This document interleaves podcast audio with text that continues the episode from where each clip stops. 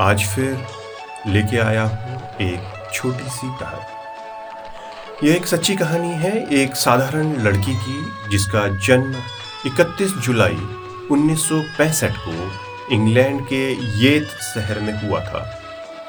जन्म उपरांत उसका नाम जोआन मुरे रखा गया। उसके पिता पीटर जेम्स रोलिंग और माता एनी रोलिंग थी।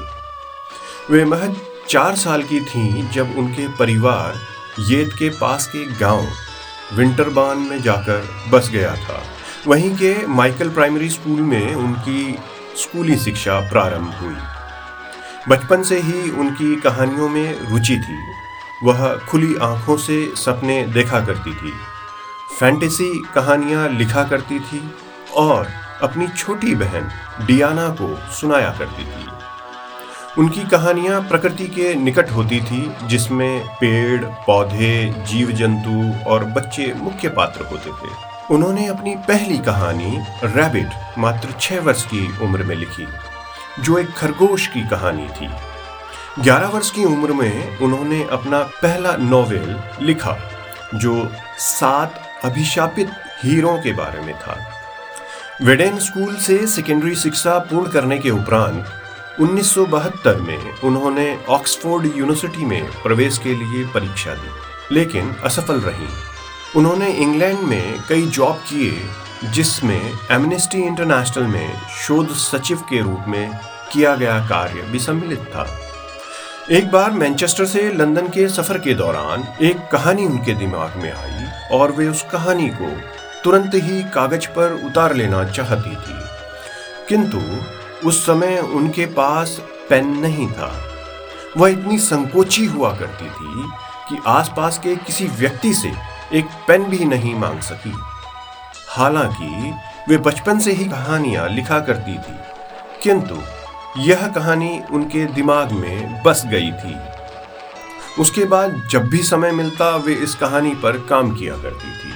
रोलिंग की माँ का 1990 में निधन हो गया। उनका निधन उनके लिए सदमे से कम नहीं था। वो अंदर से टूट गई और इंग्लैंड छोड़कर पुर्तगाल चली गई। वहाँ अंग्रेज़ी पढ़ाने लगी, वहीं उनकी मुलाकात एक टीवी जर्नलिस्ट से हुई और दोनों ने विवाह कर लिया। एक वर्ष बाद उनकी बेटी जेसिका का जन्म हुआ। वैवाहिक जीवन में वे घरेलू हिंसा का शिकार रहीं। विवाह के मात्र तेरह माह के बाद, एक दिन, सुबह, पाँच बजे उनके पति ने उन्हें घर से बाहर निकाल दिया। उस समय उनके पास उनकी बेटी, एक सूटकेस और उनके नॉवल जो वो लिख रही थी कि मैन्युस्क्रिप्ट के तीन चैप्टर थे। उन्होंने अपनी उस आधी लिखी मैन्युस्क्रिप्ट पर नज़र दौड़ाई और फैसला किया कि वे इसे पूर्ण करेंगी। मैन्युस्क्रिप्ट पूर्ण करने के उपरांत उन्होंने मैन्युस्क्रिप्ट कई लिटरेरी एजेंटों व प्रकाशकों के पास भेजी।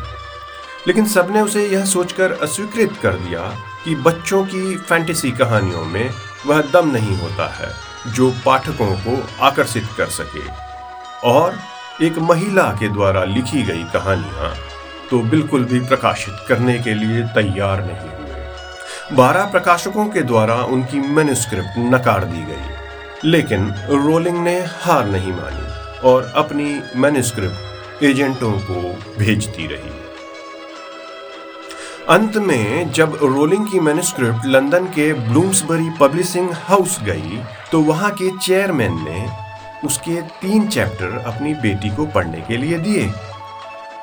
जिसे पढ़ने के बाद उनकी बच्ची ने तुरंत आगे के चैप्टर की मांग कर दी। यह देख ब्लूम्सबरी पब्लिशिंग हाउस ने रोलिंग की मैन्युस्क्रिप्ट को छापने का निर्णय लिया और इसके एवज में उनके समक्ष 2000 पाउंड का प्रस्ताव रखा।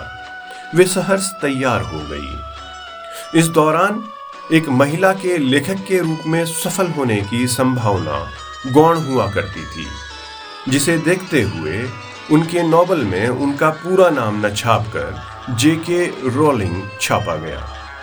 इस तरह जे के रोलिंग नाम से लेखिका रूप में उनकी नई शुरुआत हुई।